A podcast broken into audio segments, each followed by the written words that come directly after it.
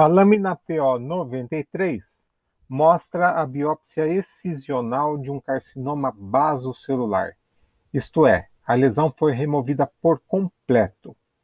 É uma biópsia removida da pele. Então, identifiquem o epitélio de revestimento e o tecido conjuntivo. Em quase toda a extensão da superfície, vocês irão notar as ilhotas de um epitélio de coloração mais carregada, de uma coloração mais basofílica, hipercromática, no tom arroxeado. São as ilhotas das células neoplásticas do carcinoma basocelular.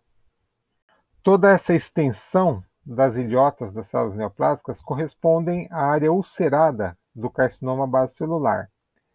E aquelas células tumorais visual, visíveis abaixo do epitélio de revestimento correspondem às bordas em rolete da lesão clínica deste câncer de pele.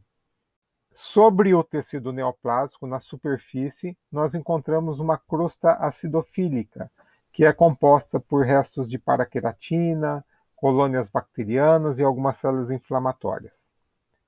Vocês deverão prestar atenção às ilhotas do carcinoma basocelular, no maior aumento.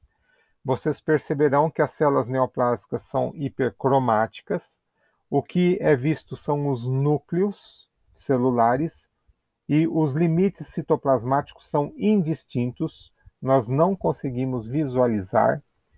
E na periferia da ilhota neoplásica, as células epiteliais elas estão dispostas em paliçada, dispostas lado a lado, lembrando a, zona, a camada basal do epitélio.